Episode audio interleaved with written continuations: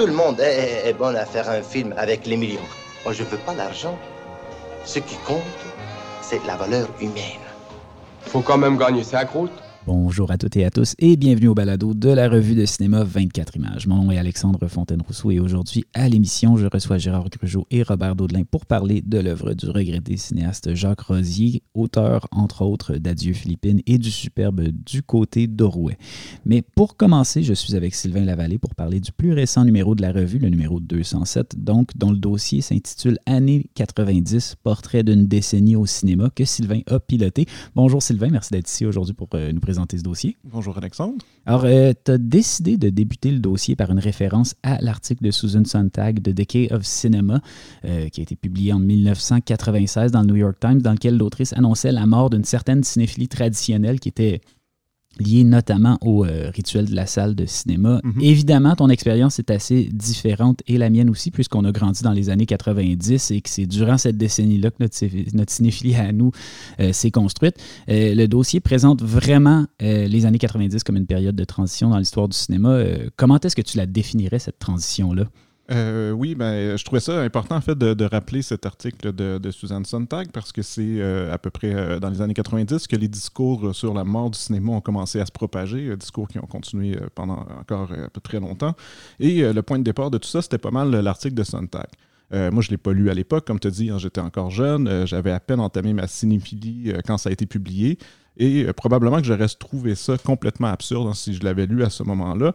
Euh, tant pour moi, le cinéma semblait vivant. Euh, Il y a peut-être quelque chose d'un peu anecdotique là-dedans, mais dans la mesure où chaque décennie a sa bande de vieux grincheux qui se plaignent de c'était donc bien mieux dans le temps, et ces petits jeunes qui sont pleins d'enthousiasme. hein. Bon, c'était d'ailleurs un des défis en faisant ce dossier, hein, de ne pas écrire sur les années 90 en devenant des vieux grincheux. Euh, ce, que, ce, que, ce que personnellement je trouve assez difficile. Euh, mais euh, je trouve que dans le cas des années 90, cette, cette tension-là n'était pas juste générationnelle, mais qu'il y a quelque chose de, très représentatif de la décennie. Justement parce que c'est une période de, transition. Et quand on parle de transition, quand on parle de changement, mais on parle aussi de, naissance, de disparition, de choses qui apparaissent et d'autres choses qu'on laisse derrière.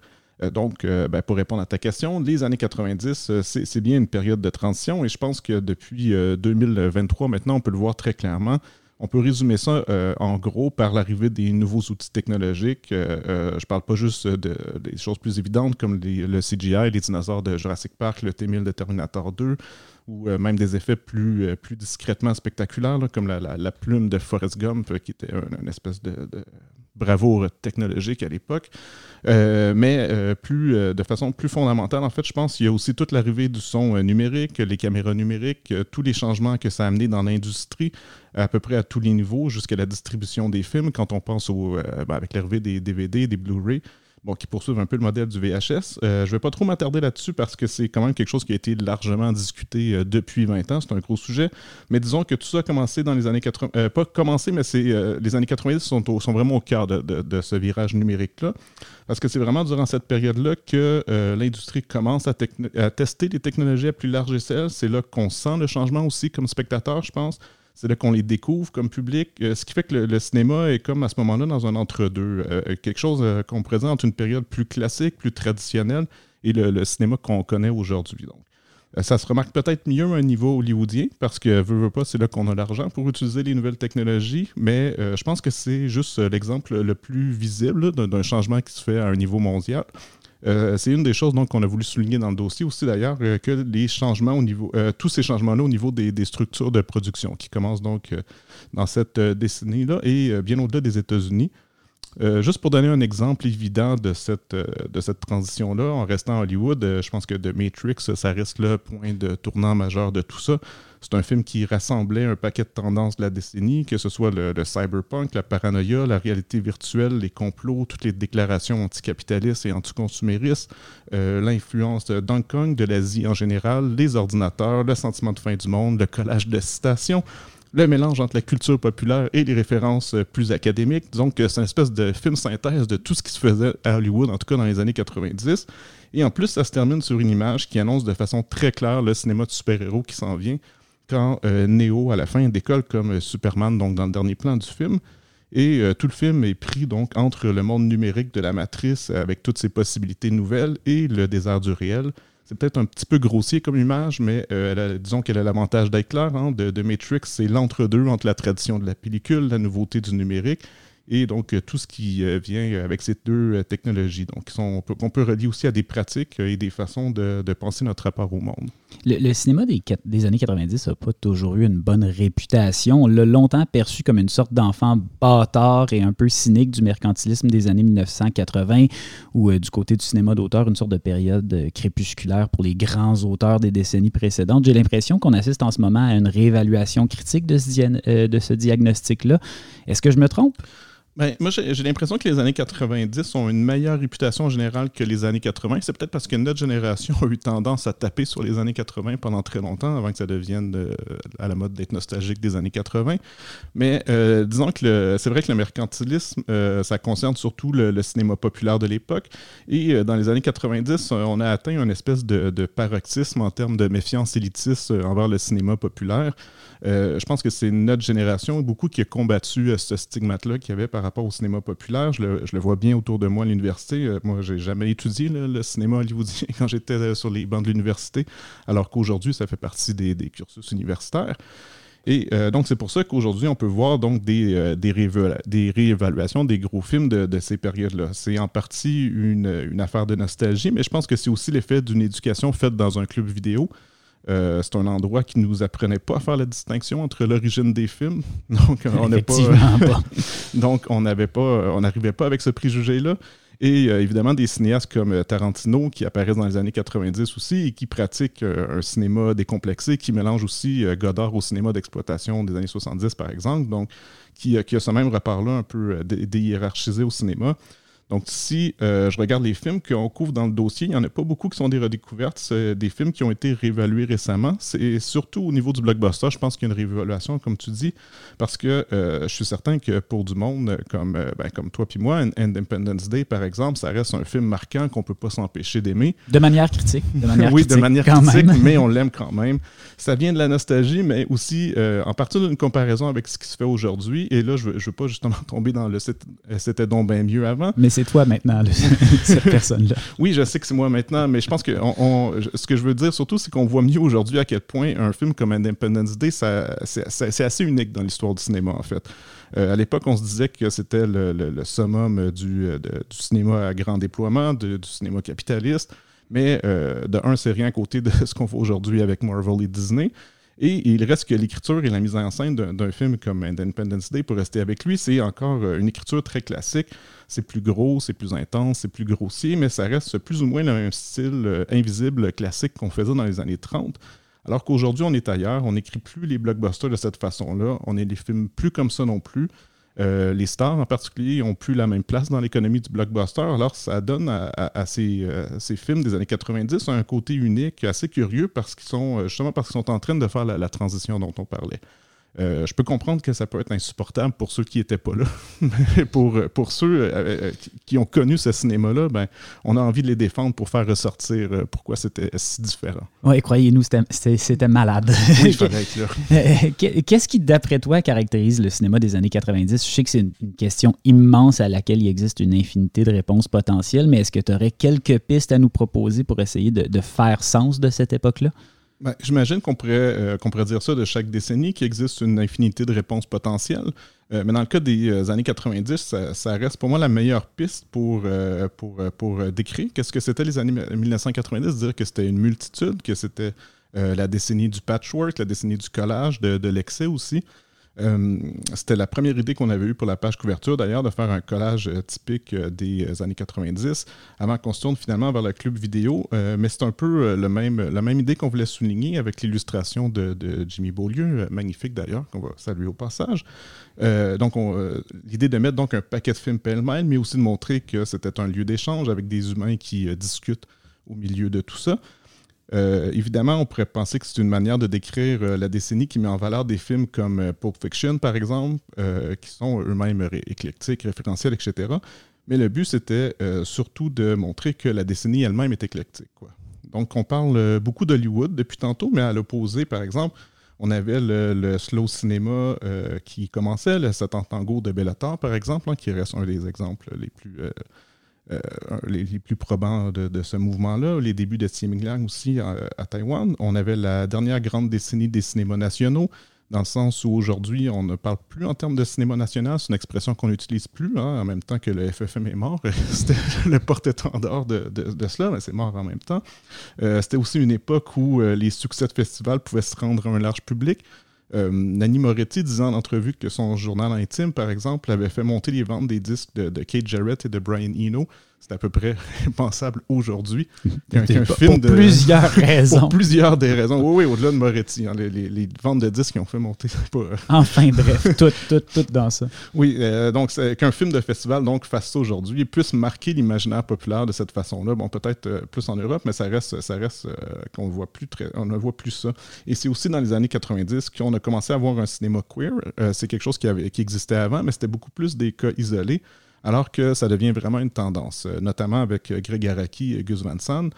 Euh, et comme le, souligne Céline Gobert dans son excellent texte sur le cinéma lesbien, à côté de ces cinéastes masculins qu'on connaît mieux, c'est aussi l'époque où il y a plusieurs femmes cinéastes qui mettent en scène des relations lesbiennes de façon plus franche, ce qui me fait penser en même temps que parmi les tendances plus regrettables des années 90, disons que c'était un cinéma très masculin, surtout dans le cinéma populaire, masculin, pas juste parce qu'il euh, y a surtout des hommes derrière la caméra, c'était pas particulièrement nouveau, mais aussi parce que c'est euh, parfois terriblement machiste. Euh, dans des comédies vulgaires comme Ace Ventura, par exemple, on a un humour qui est parfois très misogyne, homophobe, transphobe, etc. etc. Oui, disons que ça, c'est le, versant des années 90 qui a vraiment moins bien vieilli. Euh, le numéro débute sur une liste de cinéastes marquants. je vais les énumérer. Il y a quand même Greg Araki, Luc Besson, Catherine Bigelow, Charles Binamé, Jane Campion, les frères Cohen, Claire Denis, Clint Eastwood, Atom Goyan, Al Hartley, Wong Kar Wai, Abbas Kiarostami, Takeshi Kitano, euh, Spike Lee, John Singleton, Kevin Smith, euh, Quentin Tarantino et Lars von Trier. Au lieu de te demander pourquoi ceux-là, euh, j'ai plutôt envie de savoir qui t'aurait voulu ajouter à la liste et pourquoi. Qui d'autre, d'après toi, aurait dû être là? Ben, c'est difficile à répondre sans justifier un peu pourquoi avant ceux-là sont là, parce qu'il y a beaucoup d'autres cinéastes marqués à l'intérieur d'une décennie, mais pour avoir pour pas finir avec un dossier qui est juste 100 pages d'énumération de noms propres, on s'est euh, concentré donc sur des cinéastes qui sont euh, assez jeunes, à l'exception de, de, Eastwood, évidemment. Mais euh, tous les autres que tu as ont commencé soit dans les années 90, soit au plus tard dans les années 80. C'était la première chose qu'on s'est dit. Et l'autre, c'est que si on avait à retenir une décennie de la part de ces cinéastes-là, est-ce que ça serait bien celle des années 90? C'est sûr que Kiarostami, Claire, euh, Claire, Denis ou les frères Cohen ont continué à faire des films notables bien après les années 90, mais euh, il reste qu'il y a quelque chose de très important pour eux ou pour elles qui se cristallise euh, donc à cette époque-là. par comparaison, si on prend Martin Scorsese, par exemple, qui a connu quand même une très grande décennie, qui commence avec Goodfellas, après ça avec Cape Fear, qui sont ses premiers vrais succès populaires, il faut, faut, le noter. Avant ça, c'était quand même pas le cinéaste qu'il est aujourd'hui. Euh, en même temps, euh, et en même temps, il fait un film complètement différent comme Age of Innocence. Donc, ça, reste une grande décennie pour lui, mais est-ce que c'est sa meilleure? Je suis pas sûr, même si euh, c'est peut-être un des films américains qui a eu le plus d'influence sur le, cinéma des années 90. Par comparaison, Eastwood, tout change pour lui à cette époque-là. Donc, c'est facilement sa plus grande période. Sinon, pour euh, rester aux États-Unis, ben, il y, a Brian De Palma, peut-être qu'on aurait pu rajouter à cette liste, qui était vraiment en feu entre son Mission Impossible, Snake Eyes et euh, Carlitos qui est pour moi encore un des plus grands films américains des années 90. Mais c'est surtout euh, des plus cinéastes qui n'ont pas trouvé leur place, qu'il faudrait peut-être souligner ici. Ben, il y a Antonia Bird, par exemple, en Angleterre, qui avait fait Priest et Ravenous, des, films qui avaient bien marché à l'époque, qu'on a un peu oublié aujourd'hui. Mike Lee et Ken Loach aussi en Angleterre. En fait, c'est une très grande période pour l'Angleterre, les années 90. Euh, on, retrouve leurs films dans l'index, mais euh, dans les deux cas, ils, ont, fait plusieurs grands films euh, à cette période-là. Et il y a aussi plusieurs succès de festivals de l'époque qu'on a un peu oubliés aujourd'hui, notamment Tran An Hung au Vietnam avec L'odeur de la papaye verte et Cyclo. à Hong Kong, il y a Tsuyar qui est John Woo, Janito qui commence. Julien Fonfrel en parle dans son texte sur Hong Kong. Euh, en France, euh, ben, je suis un grand fan d'Arnaud Desplechin. Comment je me suis disputé ma vie sexuelle, ça reste son meilleur film. Euh, Alain René, Eric Romer pour des, vieux de la vieille, eux sont en grande forme. Godard finit ses histoires de cinéma. C'est une forte décennie pour bien des cinéastes. Là. Almodovar, Jarmouche fait ses deux, deux, trois de ses meilleurs films. Ang commence à Taïwan. Au Japon, il y a Kurosawa qui fait ses trois derniers films assez remarquables.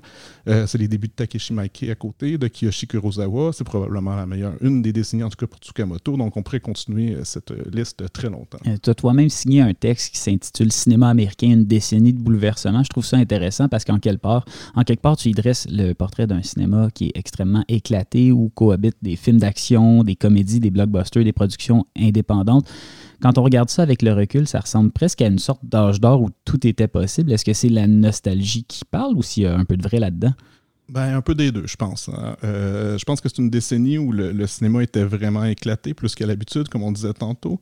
Euh, et euh, c'est dû en fait au, fait qu'il y avait des nouveaux modes de production et de distribution qui permettaient de financer toutes sortes de cinémas. On, sait à quel point donc l'industrie de, la, vente et de la location de VHS et de DVD est une source de, revenus importante. Et c'est en partie ce qui a permis de prendre plus de risques sur des plus petites productions parce que le cinéma indépendant donc pouvait trouver vie dans les clubs vidéo. En même temps, je trouve ça difficile d'en euh, juger parce que euh, cette impression-là que tout est possible, ben, euh, comme je, commençais à découvrir le cinéma à l'époque, c'est peut-être dû à ça aussi, à hein. ma propre cinéphilie. Tout était nouveau pour moi. Mais je pense quand même que le sentiment d'effervescence que je pouvais éprouver était amplifié à l'époque, par l'époque elle-même, donc par deux choses au moins. D'abord, on en a parlé de, de l'accès aux films par la télévision, les clubs vidéo. Donc, euh, euh, avant, euh, les, films étaient diffusés en salle, c'était essentiellement l'actualité, le passé était lointain, alors que nous, on pouvait découvrir, enfin, tout, ben pas tout, mais on avait une, large sélection accessible. mais c'est clair que ça fait partie de l'impression que, tout est possible. Et l'autre chose importante, c'est qu'on ne savait pas encore à quoi allaient servir les nouvelles technologies. On ne savait pas comment les CGI allaient se développer. On ne savait pas qu'est-ce qu'on pourrait faire avec des caméras plus légères et moins coûteuses. On ne savait pas comment le fait de monter en numérique non plus, de monter sous logiciel, allait changer la forme des films. Donc la, nouveauté, pouvait faire peur, mais il y avait aussi quelque chose d'exaltant parce qu'on ne savait pas du tout où le cinéma s'en allait. Et en plus, il fêtait son centenaire en 1995, donc ça avait, euh, ça avait des allures de célébration. Euh, aujourd'hui, par contraste, on dirait que tout ça finit par se figer dans, le cinéma qu'on connaît. C'est pour ça donc, que je finissais mon texte sur, euh, en parlant de la, planif de Marvel qui nous donne l'impression qu'on sait exactement ce qu'on va voir en salle à Hollywood euh, dans les dix prochaines années. Par comparaison, euh, je me rappelle qu'en sortant de Terminator 2, ma question c'était OK, maintenant qu'on peut faire ça, what's next hein? Qu'est-ce qu'on peut faire ensuite?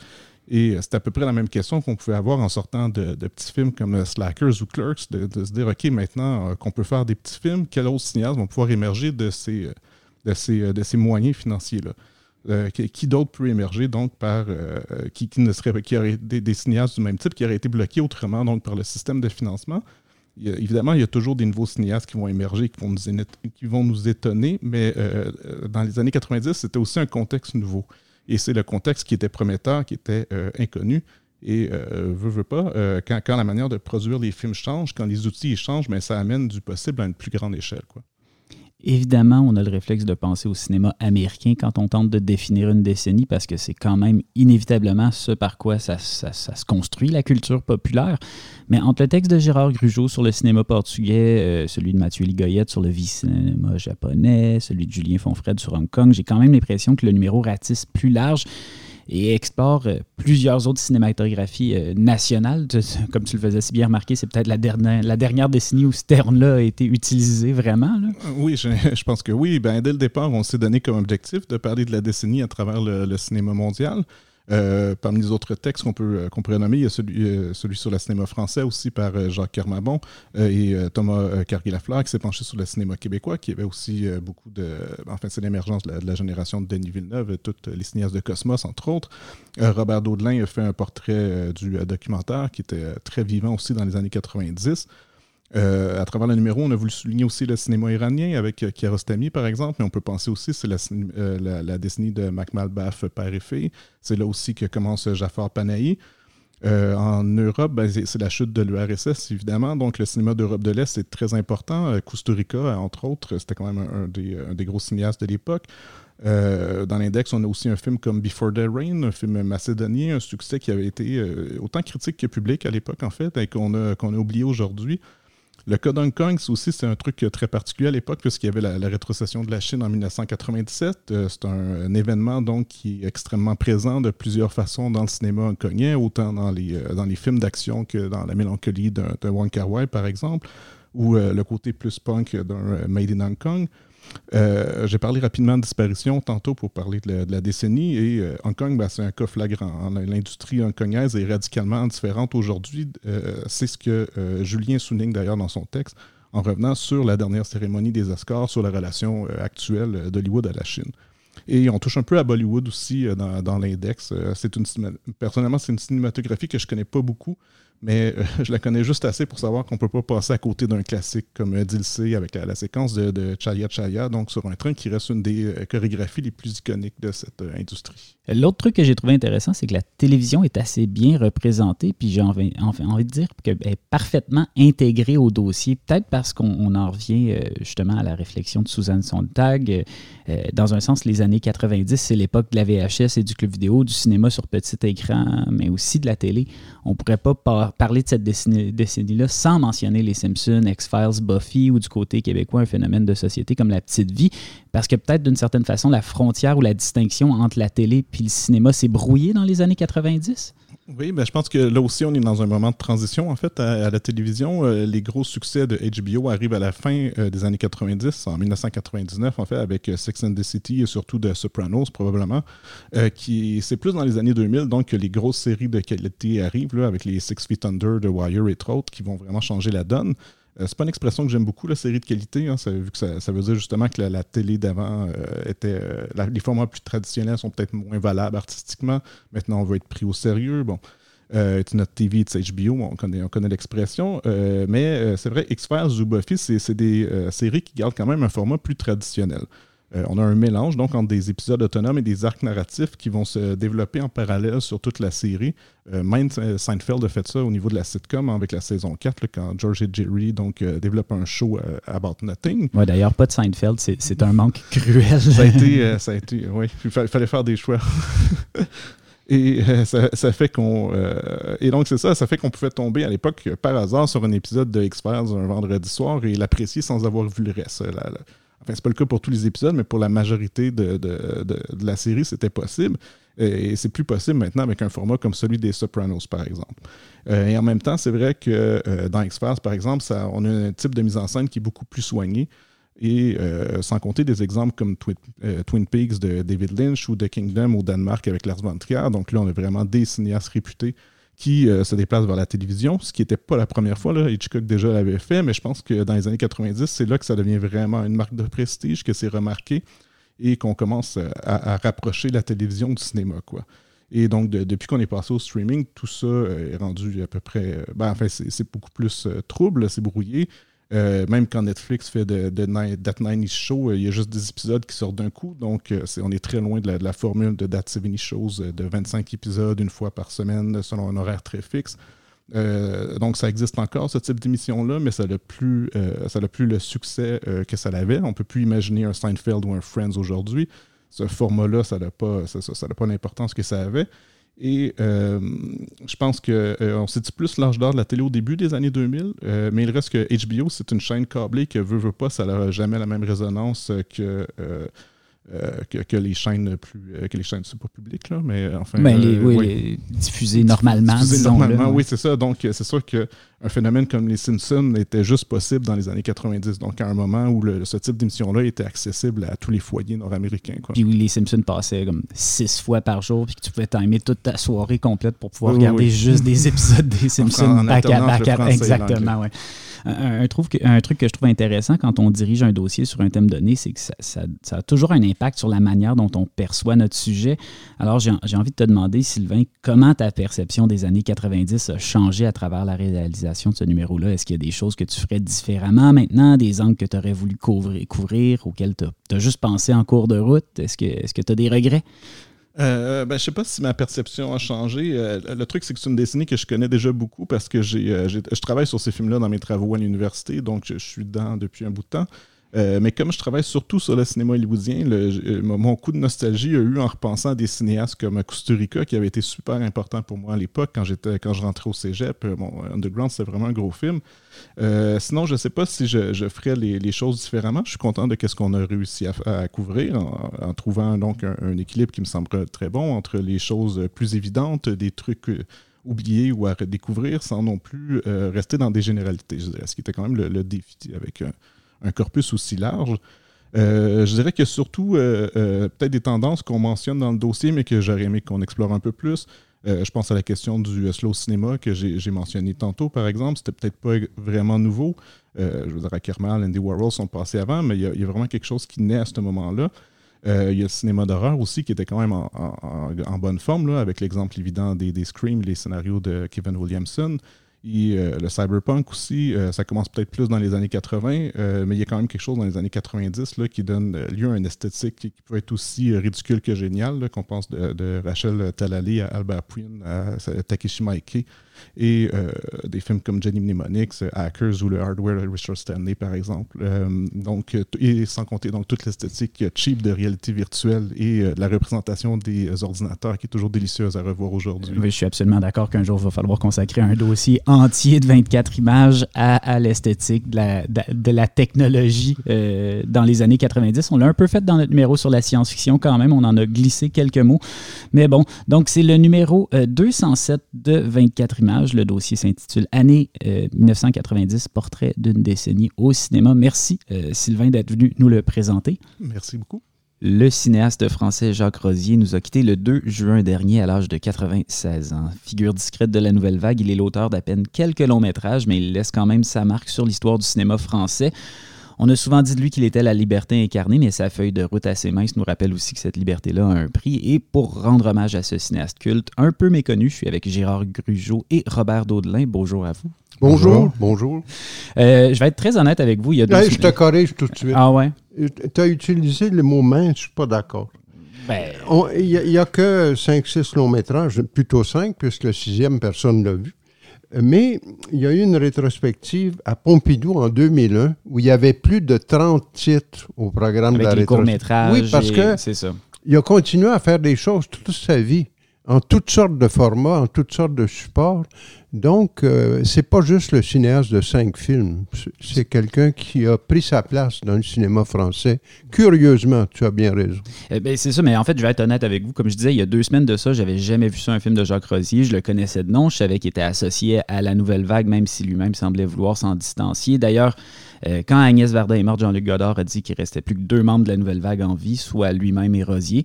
Euh, je savais donc qui c'était, mais je crois que je suis pas le seul pour qui c'était juste un nom, une rumeur presque, une figure un peu obscure, énigmatique de la nouvelle vague euh, au sens large du terme.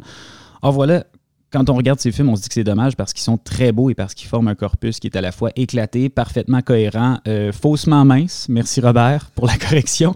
Euh, qu'est-ce qui explique, selon vous, que Rosier soit demeuré dans l'ombre comme ça et pourquoi est-ce qu'il y a eu tant de difficultés ça au fil, des décennies à tourner des films, en fait? Mais écoute, il n'était pas dans l'ombre tant que ça au début parce que faut se souvenir que quand Adieu Philippines, son premier long métrage en 62 a été projeté à Cannes. Entre autres euh, enthousiastes, il y avait Godard qui a tout de suite dit Oups, il y a quelque chose là. Mais plus que ça, parce que avant ça, dès 1960, dans un très curieux de texte euh, d'André Labarthe qui s'appelle euh, Essai sur le jeune cinéma français, il fait la liste des, courts-métrages, y compris celui de Varda, à côté duquel il met Blue Jeans de Rosier comme les signes euh, avant-coureurs de ce que euh, sera euh, le renouveau du cinéma français. Donc, c'est pas. déjà, on, trouvait qu'il y avait quelque chose qui se passait chez Rosier. Et quand, deux ans plus tard, en 62, les cahiers du cinéma font un premier bilan de la nouvelle vague. Et je tiens à préciser que, que Robert a amené tous les documents en question. C'est ça qui est impressionnant. Pas de risque, je prends plus de risque.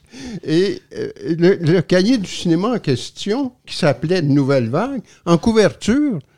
Ah, on la voit d'ailleurs. C'est Adieu Philippines. Effectivement. Et euh, pour la petite histoire, on nous raconte que c'est Romer qui a insisté pour qu'Adieu Philippines soit en couverture. Donc, déjà en 62, tout de suite après sa découverte à Cannes, le film était comme emblématique de ce qui se passait dans le cinéma français de l'époque. Mais d'ailleurs, j'ai envie de dire que Romer prenait clairement des notes quand il a regardé Adieu Philippines, parce qu'il y a une partie, on va peut-être y revenir plus tard, mais il y a très certainement une partie de son œuvre euh, qui est inspirée un peu de l'esprit euh, de ça. Euh, s'est toujours tenu un peu loin des vagues et des courants, mais en 1964, il va tourner un épisode de la série Cinéaste de notre temps sur Jean Vigo, et je crois que là, dans cette espèce de figure anarchiste par excellence du cinéma français, il trouve vraiment un lien filial qui est prêt à assumer. Est-ce que je me trompe? Non, non, je pense c'est juste, mais là aussi, il y a un- une question circonstancielle. Séance de notre temps, c'est qui est derrière l'émission? C'est Labarthe qui, lui, avait senti euh, la nouveauté qu'il y avait dans le travail de Rosier et qui l'invite à faire le Jean Vigo. Et le, Vigo en question, il est plus long d'ailleurs que les magazines habituels de la série. C'est un film qui fait 1h30 quand même. 1h30. Et c'est c'est un très, très curieux document. Évidemment, euh, Vigo étant décédé, euh, il, il est obligé de se rabattre sur des témoins, notamment l'homme d'affaires qui a euh, produit les deux films de Vigo. Et ça, ce témoignage-là est formidable.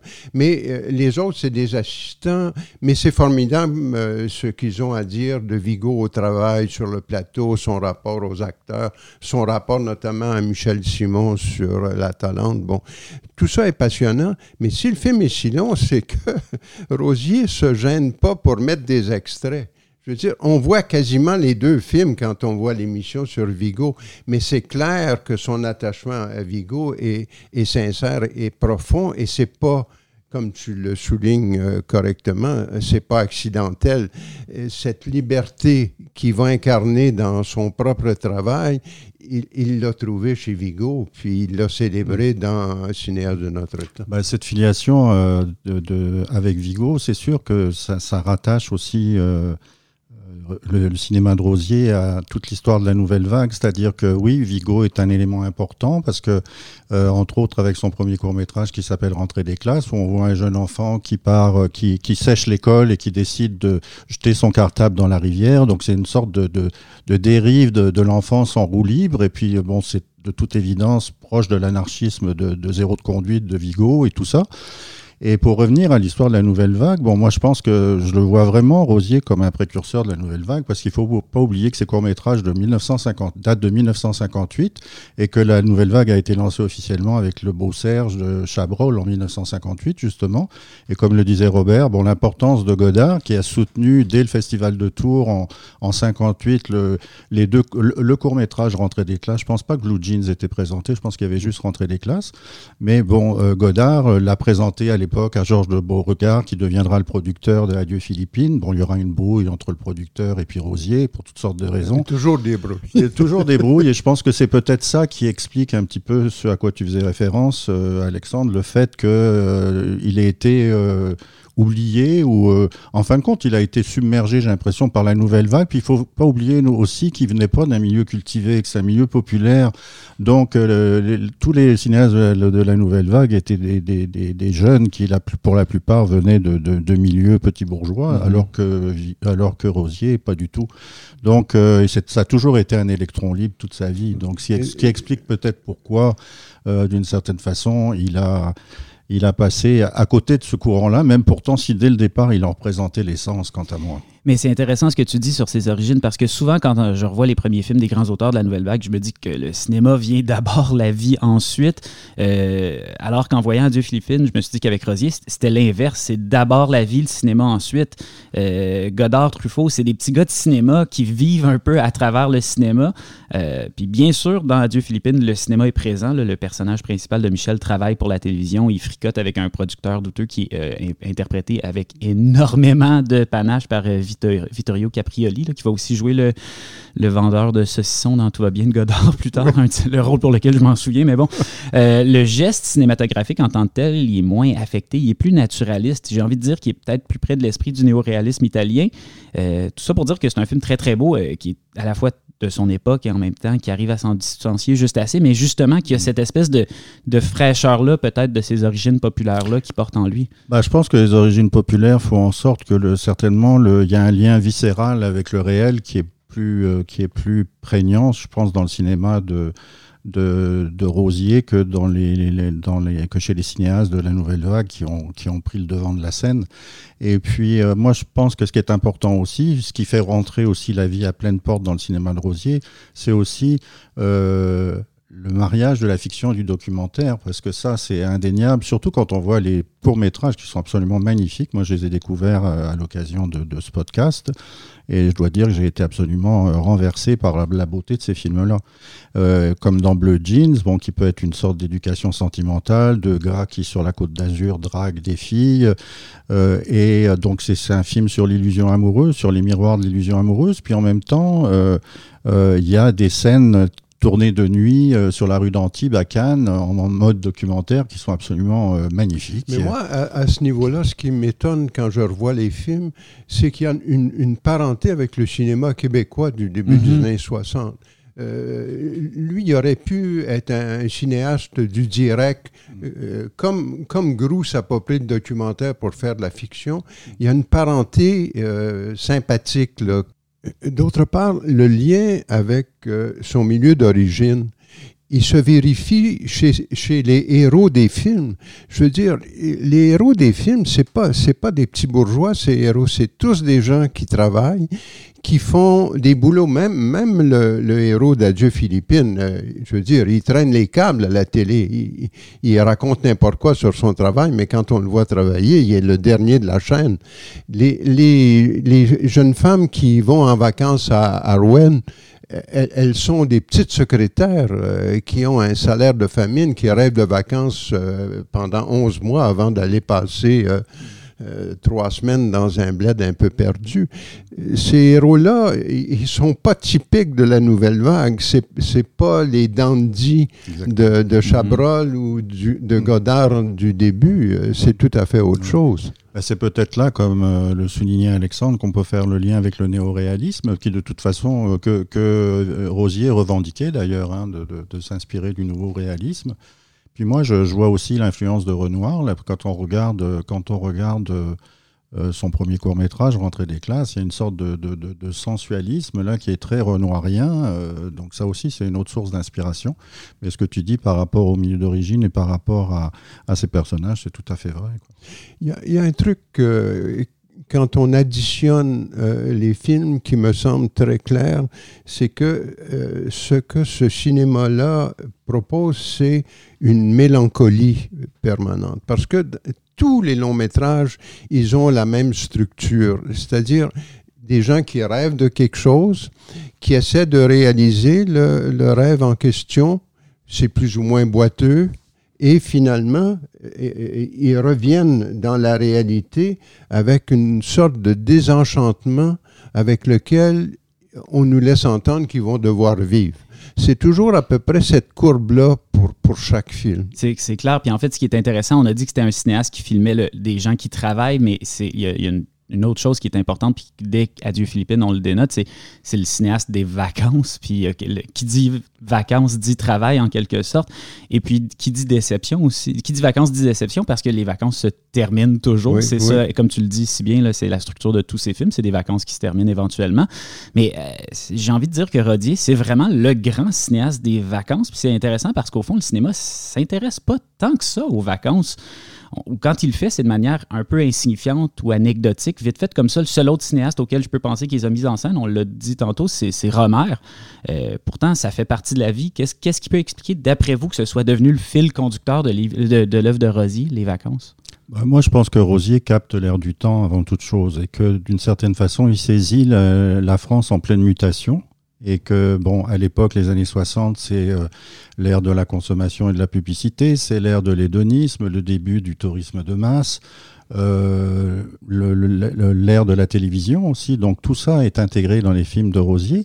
Et donc euh, toutes ces fictions sont un petit peu des fictions voyageuses qui sont effectivement marquées par par euh, le bonheur, une forme de bonheur, mais qui se termine toujours dans une, dans une mélancolie assez poignante, euh, comme on le verra. Euh, donc moi, je trouve que presque toutes les fictions partent d'un espèce de quotidien morose, et puis petit à petit, le film s'en va vers le chaos, et là, les personnages sont révélés à eux-mêmes et, d'une certaine façon, renouent avec un esprit d'enfance. Donc ça, c'est un petit peu la, la courbe, de, la trajectoire des personnages dans la majorité de ces films. Euh, qu'est-ce que Il faut parler de la, facture aussi, parce qu'on parle beaucoup de ce que les films nous laissent comme sentiment, mais c'est formidable comment il arrive à nous proposer ça. Il arrive par, par deux voies. D'une part, il tourne beaucoup, il fait des plans très longs, il laisse la caméra tourner. Il fait confiance à la caméra. Si je laisse le plan s'installer, il va se passer quelque chose. Des fois, il ne se passe rien d'ailleurs. Et il y a, y a, des moments creux dans les films où il a laissé le plan euh, prendre tout son poids, mais il ne s'est pas passé grand-chose. Ça aussi, ça arrive. Mm. Mais c'est formidable comme attitude. Et à l'intérieur de ça, il y a l'usage qui fait de l'improvisation, parce que c'est extraordinaire comment il laisse la bride sur le cou à ses comédiens, jusqu'à la folie d'ailleurs, dans euh, l'usage qu'il fait du comédien de, de Main Océan cette espèce de faux Belmondo dont j'oublie toujours le nom. Yves Afonso, oui. Bon, je veux dire, l'usage qu'il fait de ce personnage-là, qui est plus grand que nature, ça devient des numéros de chansonniers par bout, Mais ça sert à quelque chose. C'est le repoussoir de ce qu'on attend de voir par ailleurs. Et c'est très astucieux. Bah, il y a aussi le, y a aussi le, le, personnage de Bernard Ménez dans, du côté d'Orouette, parce qu'à un moment donné, euh, il amène le personnage jusqu'au point de rupture. Quoi. À un moment donné, il éclate quand il est assis sur les marches, et puis là, d'une certaine façon, c'est tout son tout son, tout son rapport aux jeunes filles qu'il est venu, qu'il est venu euh, retrouver en vacances et qu'il espère séduire. Et en fin de compte, euh, il, est, il, est, il, devient le souffre-douleur de ce trio et, il se retrouve dans un état de, complètement, complètement, euh, comment dirais-je, assommé par ce qui lui arrive. Et, là, le personnage craque carrément. Donc, le, le personnage, le comédien, craque carrément. Et, et euh, Rosier filme cet instant qui est un, des moments euh, dramatiques du film particulièrement émouvant. Quoi. Mais, mais d'ailleurs, ce qui suit ça, qui est l'espèce de, de, de point d'orgue à la fin du film, où il retrouve son costume de petits fonctionnaires, de, de mm-hmm. petits cache, euh, chemises blanches, le bien-être, et obligé de refaire euh, du charme à la nouvelle euh, dans le bureau, mm. c'est d'une tristesse euh, mm. terrible. le personnage a, recalé complètement. Mm. Puis en même temps, là, on, trouve dans cette séquence-là toute la déception dont euh, Alexandre parlait, qui est, qui est comme l'envers de, de, l'image édulcorée des vacances, avec le, visage de la jeune fille au gros plan à la fin du côté d'Orouette, qui est au bord des larmes. Donc qui peut-être se sent coupable parce que d'avoir malmené son, son, patron euh, pendant toutes les vacances, euh, d'en avoir fait un souffre-douleur, et qui d'autre part a peut-être le regret d'une histoire d'amour qui aurait pu fleurir au bord de mm. l'océan, puis qui, qui, qui n'est jamais advenue. Mm. Quoi. Euh, Robert, tu l'as un peu mentionné, son rapport aux comédiens. Puis bon, après, euh, du côté de Rouet, le film qu'il va faire ensuite, c'est Les naufragés de l'île de la Tortue avec euh, Pierre Richard quand même. Pierre Richard qui vient de tourner le, Grand Blond avec une chaussure noire, donc qui est comme un acteur comique qu'on a l'habitude de voir dans des mises en scène vraiment plus, plus classiques. Et puis c'est intéressant de le voir travailler avec un acteur comme ça parce que là, tout d'un coup, il va vraiment le désamorcer, le ramener à un jeu beaucoup moins affecté. Puis en fait, j'ai trouvé une très belle citation de Richard à ce sujet. C'est tiré d'une entrevue avec les cahiers du cinéma. Bon, moi, j'ai pas amené le numéro avec moi, malheureusement, mais.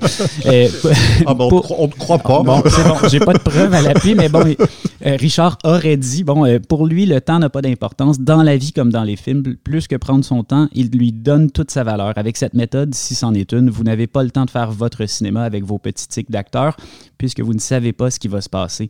En plus, Jacques finissait toujours les, les magasins de pellicules et à la fin de chaque prise, n'entendant pas couper, on devait meubler les silences, gérer la gêne du moment. Rosier se sert de tout ça. Ce n'est pas la ligne qui l'intéresse, c'est ce qu'il y a entre les lignes, les creux, tout ce qui nous échappe qu'on ne contrôle pas. C'est vraiment ça, au fond, Jacques mm, Rosier. Mais d'ailleurs, Richard, il, doit, il paye de sa personne ce rôle-là parce que tous les passages sur le bateau, je veux dire, euh, il se fait secouer en diable. effectivement, c'est une vedette, là, puis il se retrouve euh, à, faire les, les cascades lui-même. Oui, non, c'est assez formidable. Mais moi, ce que je trouve, c'est que même si Les Naufragés n'est pas vraiment mon film préféré, parce que je trouve qu'à un moment donné, la, la, fantaisie se perd un peu dans une sorte de dérive narrative sans gouvernail, donc le film devient ce qui est un, peu, l'idée en même temps. En même temps, c'est l'idée, en même temps, ça devient lassant. Le film est peut-être un peu long à cet égard. Mais moi, ce que je trouve formidable dans Les Naufragés, c'est qu'en fin de compte, il y a dans ce film la métaphore du cinéma de Rosier. C'est-à-dire qu'avec cette agence de voyage qui propose un programme de vacances sans programme, où on propose aux, aux, euh, touristes euh, un, comment, euh, un rien compris en, opposition au tout inclus du club méditerranéen ou de n'importe quel hôtel aujourd'hui. Et à un moment donné, il y a une phrase extraordinaire où on dit la vie nous accable d'émotions de, de, minables et il faut tendre vers des émotions uniques et sublimes et, grandiose. Et ça, je trouve que ça résume parfaitement le cinéma de Rosier, cette espèce de, cette espèce de, de voyage en roue libre là, vers, euh, vers, vers une forme de liberté. Il faut, il faut effectivement s'accrocher à des trucs comme ça parce que le film est terriblement boiteux. Je veux dire, euh, par exemple, le journal de voyage de la Parisienne à bord. Oui. Ça semble être un truc de post-production où il n'arrivait plus à mettre le film en place. Puis il a dit, ah tiens, peut-être que si je mets une voix off, euh, les morceaux vont, vont se recoller. On, on, sent mais on sait que la production, ça a été infecte. Le film aurait dû mourir euh, dans la salle de montage. C'est beaucoup Richard, semble-t-il, mm. euh, qui s'est entêté à ce que le film existe, et, tant mieux. Mais c'est, par rapport aux autres films, je mm. trouve que c'est un film très boiteux. Mais que je trouve intéressant à cause de ça, justement, ah, parce que je trouve que c'est les limites de, de, de ce projet-là, puis de voir justement errer Pierre Richard dans la jungle avec sa, bande de touristes. Il y a eu un moment où je regardais le film, je me disais, j'ai quasiment l'impression de regarder euh, Pierre Richard qui a déboulé par accident dans un Werner Herzog puis qui est obligé de jouer euh, Fitzcarraldo ou Aguirre. apparemment, ce que j'ai lu, c'est que Pierre Richard, à un moment donné, tournait sur un autre film, donc ça, serait, ça expliquerait en partie pourquoi est-ce qu'il aurait euh, déserté le plateau à un moment donné. On le voit plus, là. Puis c'est le personnage de Jacques Villeray qui devient le vrai, entre guillemets, Robinson Crusoe, mhm. alors que l'autre, un petit peu, est plus rattaché, comme tu disais, à un aussi, tu sais, euh, euh, qui, qui, qui, découvre les terres d'Amérique au nom du roi. Oui, exactement. Donc euh, ça, c'est assez comique. Oui, il y, a, toute une critique de l'exotisme, du rapport exotique de la culture occidentale à ces, à ces espaces-là. Puis il y a aussi une très bonne blague. Je pense qu'on gâche pas le film en le disant, mais c'est que leur île déserte, finalement, à la fin, on se rend compte qu'elle est habitée, puis qu'il n'y en a pas d'île déserte, puis ça ramène à cette idée-là. De, c'est l'ultime grande déception de ce film-là. Euh, mais la euh, colonie de vacances elle, était déjà là, il faut, vous mm. s'en souvenir, dans, dans euh, Philippines. C'est un des moments formidables du film. C'est drôle à mourir. Mm. Comment? C'est le Club Med, là, dans mm. tout ce qu'il y a de caricatural comme entreprise. Venez accueillir les, ah, C'est pas possible. la bise à tout le monde. Bon, les, les colliers, tout y est. Hein. tu vois, pour revenir aux commentaires en voix off, c'est aussi une c'est vrai que ça peut être, euh, il a peut-être, il a peut-être eu recours à ça pour sauver le film narrativement, mais en même temps, c'est, c'est euh, comment dirais-je, un, procédé qu'il a déjà, qu'il a souvent utilisé dans ses films, les commentaires en voix off. Dans Bleu Jean, le commentaire est là, il met une sorte de distance entre ce que vivent les personnages dans leur drague euh, qui n'aboutit jamais, et puis ce qu'ils ressentent intérieurement, quoi, la désillusion amoureuse et toute la toute la mélancolie finalement qui s'empare du film vers la fin. Donc ce procédé de la voix off est aussi une constante dans certains de ses films, en tout cas. Il me semble, oui, non, non, tu as raison. Mais euh, non, c'est un film qui lui appartient, mais je trouve que euh, pour moi, Men Océan, par exemple, pour moi, c'est euh, c'est peut-être c'est le grand film en, termes de maîtrise chez le cinéaste. Adieu Philippines, c'est peut-être le film le plus attachant parce que aussi à cause du moment où il apparaît. Il apparaît un, un moment de coupure dans l'histoire du cinéma français et, et de coupure dans l'histoire du cinéma en général aussi, où les, les, jeunes cinéastes en ont marre du cinéma académique et essaient de trouver des choses plus près de la vie, justement. Et Adieu Philippine est exemplaire de cette démarche-là. Mais dans Maine Océan, le, la maîtrise, c'est, je veux dire, le plan d'ouverture de Maine Océan, là, je, je l'ai revu deux, trois fois tellement c'est époustouflant. Je veux dire, son, ce qui est drôle, il y a toutes sortes de trucs euh, anecdotiques marrants dans Maine Océan parce que c'est Paulo Branco qui est producteur. Le directeur photo, c'est un grand directeur photo portugais. Je sais pas si c'est lui qui court derrière la brésilienne, mais euh, je ne sais pas dans quelle gare de Paris ça se passe, mais en tout cas, le, le, le, caméraman bouscule les voyageurs dans la gare pour suivre l'actrice. La, c'est complètement fou l'ouverture du film. Et ça se maintient, il y a un rythme incroyable dans ce film-là. Je trouve la finale, la finale de Maine Océan est probablement l'une des plus belles fins du cinéma euh, dans le monde. Euh, ouais. C'est absolument magnifique là parce qu'on a un personnage qui... Euh, qui, après son retour de l'île Dieu, doit euh, reprendre son service sur le train, euh, puisque c'est le, le, contrôleur, l'un des deux contrôleurs du train, et euh, pour être à temps euh, à Nantes pour pouvoir réembarquer mmh. sur le train. Il est à l'île Dieu, puis là il y a plus de, il est obligé de faire affaire avec toutes sortes de, de, de marins qui de bateau en bateau le ramènent vers Nantes. Et alors à la fin on le voit parce que là on retrouve aussi une des figures esthétiques souvent prisées chez Rosier, c'est le travelling. Donc on voit des travelling absolument magnifiques le long de la mer. On voit le personnage qui traverse le paysage, qui est de plus en plus qui petit, est plus en plus petit et qui euh, qui a l'air d'un personnage transformé là en cavale mais transformé par, euh, par l'espèce de, de, voyage utopique qu'il a vécu avec, euh, avec euh, une communauté improbable mais absolument extraordinaire, parce qu'il faut dire que c'est toutes sortes de gens qui, d'une certaine, ont des, ont des langues différentes. Donc c'est un film sur le, choc des cultures, sur le télescopage des langues qui sont toutes riches de leur diversité. Donc il met tout ça ensemble, parce qu'il y a une brésilienne, il y a une, une avocate polyglotte, il y a les deux, les deux contrôleurs de train qui au début s'en prennent à la fille parce qu'elle n'a pas composté son billet sur le quai de la gare. Et puis, il euh, euh, y a ce... Les il, pêcheurs, il la, va la, la, société des pêcheurs. La société quand, des pêcheurs. Quand ils sont à table à prendre un verre, ouais. ils parlent entre eux et, et, leurs propos occupent tout le film, on comprend rien. On comprend rien. C'est absolument... Pourtant, euh, ça a l'air d'une conversation ouais. euh, amicale. Bon, les gars prennent un break, mais... C'est une tour de Babel, ce film. Oui, oui. C'est extraordinaire. Et le personnage d'Iva Fonso, là, qui, qui, qui, parle un espèce de patois euh, à moitié incompréhensible, euh, qui est un personnage extraordinaire. Et donc, euh, dans ce film-là, il y a une sorte de, moi je dirais qu'il y a une sorte de, d'utopie du collectif, là, et qui est const oui. constamment énervé par des situations et des, des rencontres improbable, c'est ça. Oui. C'est qu'à un moment donné, euh, c'est le fortuit, un petit peu comme chez Godard, hein, parce que Rosier se réclamait de Godard aussi. Mmh. Là, c'est Godard qui parlait de, qui parlait de, de, de, de saisir l'instant et puis euh, de, saisir euh, sur le plateau tout ce qui est imprévisible, aléatoire. Donc c'est tout à fait ça.